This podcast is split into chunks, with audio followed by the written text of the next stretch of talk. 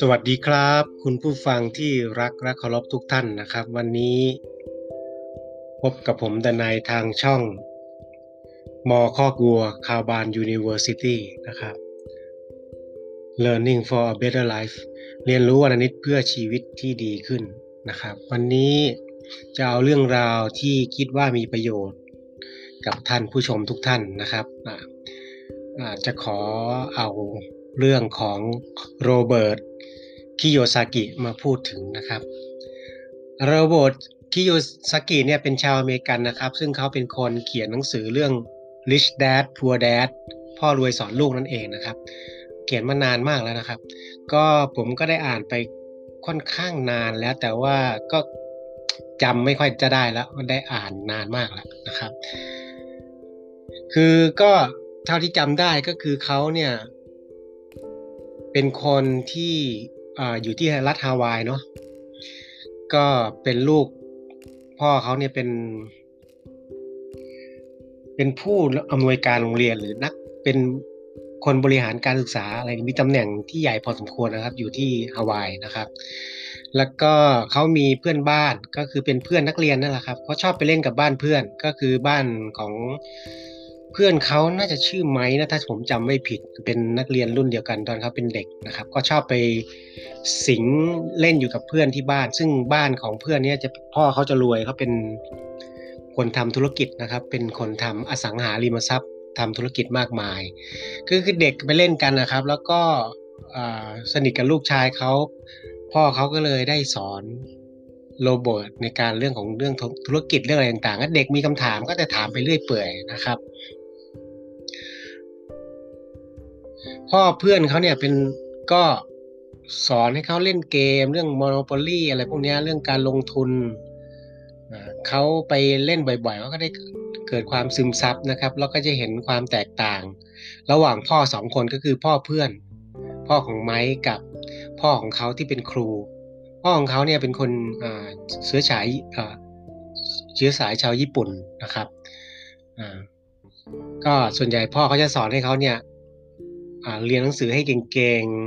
ๆจบเรียนมหาลัยดีๆจบแล้วจะได้หางานทำมีรายได้มีเงินเดือนเนาะส่วนใหญ่พ่อก็ตรงกับคนไทยนี่แหละที่เราสอนลูกก็จะสอนแบบนี้นะครับแต่ผิดกับพ่อของไม้นะครับจะซึ่งเขาเป็นนักธุรกิจเนี่ยเขาก็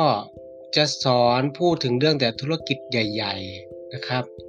ว่าทำยังไงถึงประสบความสำเร็จว่าทำไมคน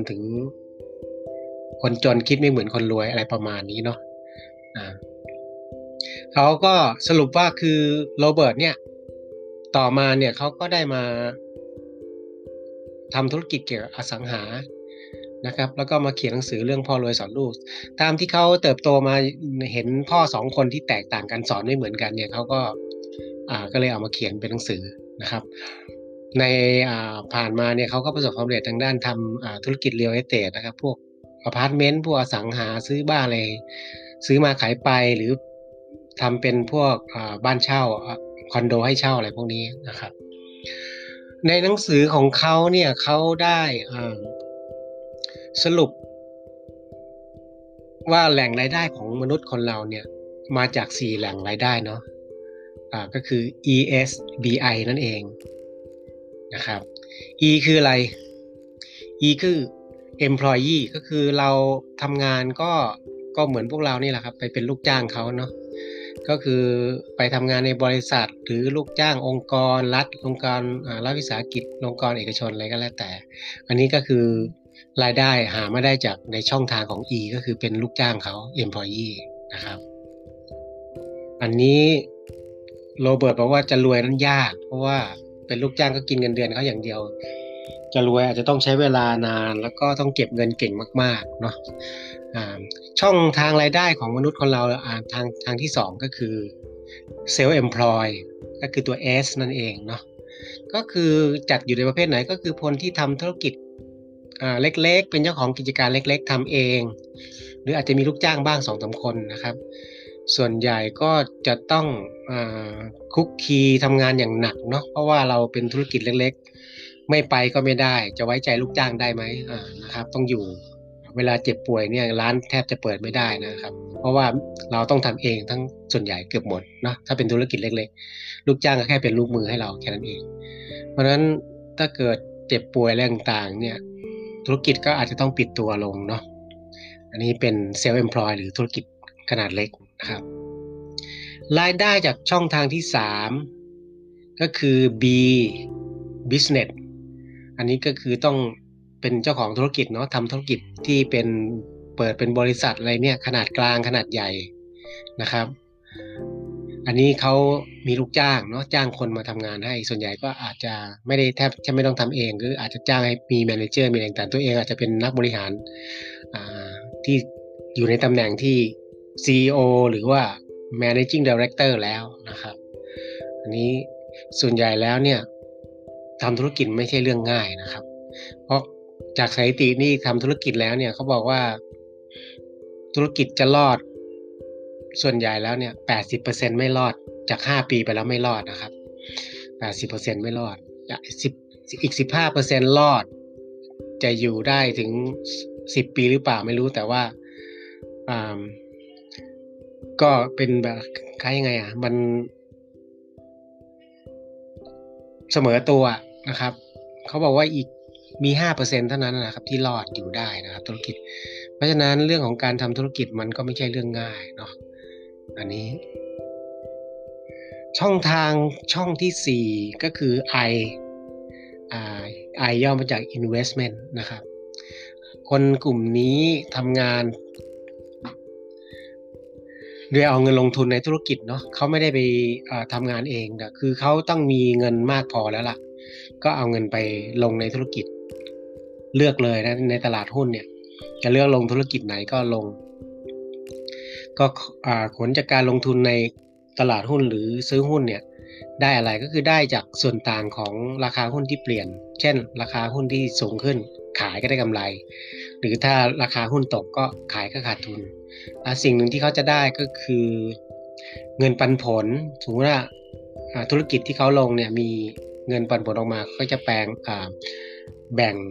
ป็นเงินปันผลมาจ่ายเป็นรายไตรมาสหรือว่ารายปีหรือราย6เดือนก็มีเนาะแล้วอีกอย่างที่คน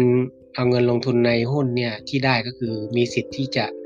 ซื้อหุ้นเพิ่มทุนกรณีบริษัทหรือธุรกิจนั้นๆเนี่ยเอาหุ้นออกขายเพิ่มเนี่ยเขาก็จะให้สิทธิ์กับคนที่ถือหุ้นอยู่ก่อนแล้วเนาะอันนี้ก็จะได้อยู่นะครับเพราะฉะนั้นเรื่องของช่องทางรายได้ที่โรเบิร์ตเขาเอามาเขียนเนี่ยก็ E employee S self employed B business เนี่ย3อันเนี่ยถ้าพูดถึงก็จะเป็นเขาเรียกว่าเป็น active income นะหมายถึงว่าต้องทำงานถึงจะได้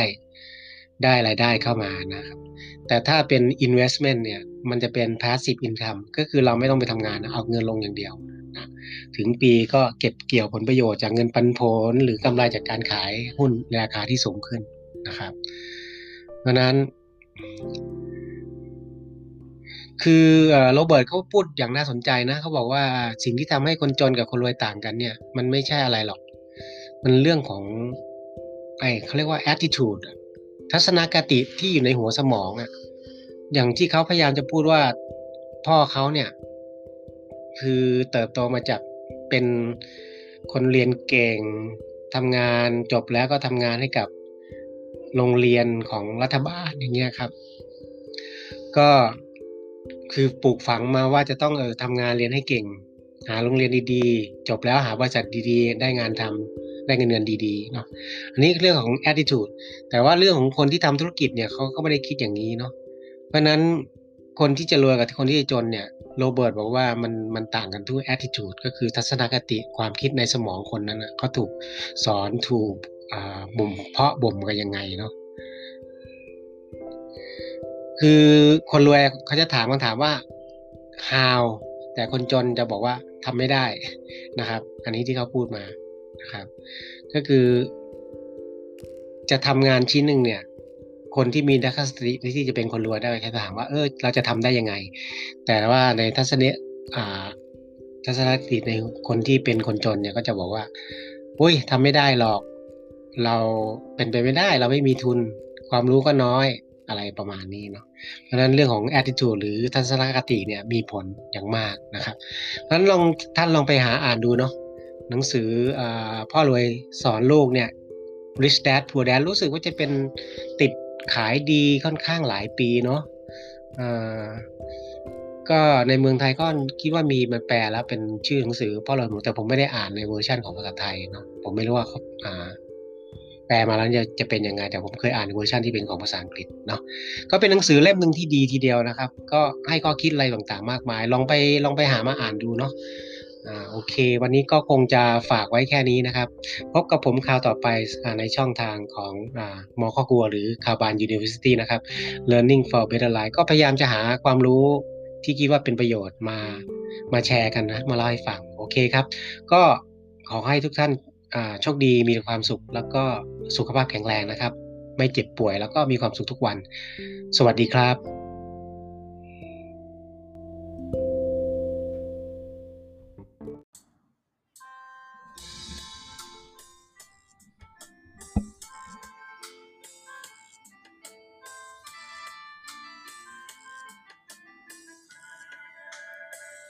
เนื้อคู่กันแล้วก็คงไม่แคล้วกันไปได้ถ้าเราทำบุญร่วมไว้ถึงจะยังไงก็ต้องเจอกันเขาเรียกบุพเพสันนิวาสสร้างสรรค์คงเคยตักบาตรร่วมขันสร้างโบสถ์ร่วมกันไว้ในชาติก่อนน้องสบตาพี่ไม่หลบตานี้พี่รู้แน่หัวใจ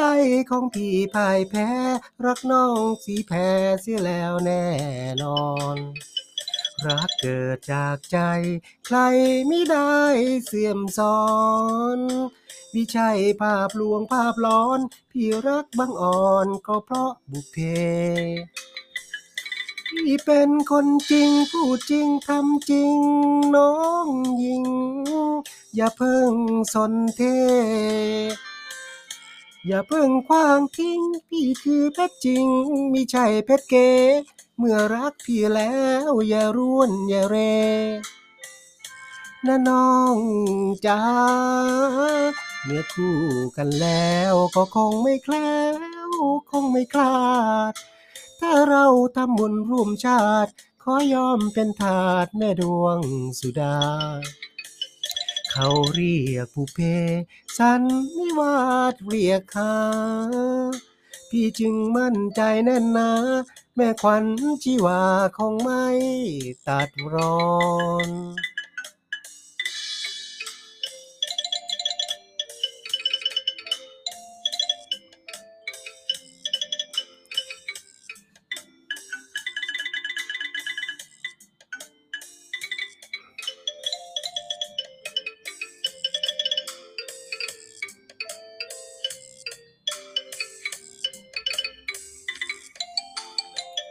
เนื้อคู่กันแล้วก็คงไม่แคล้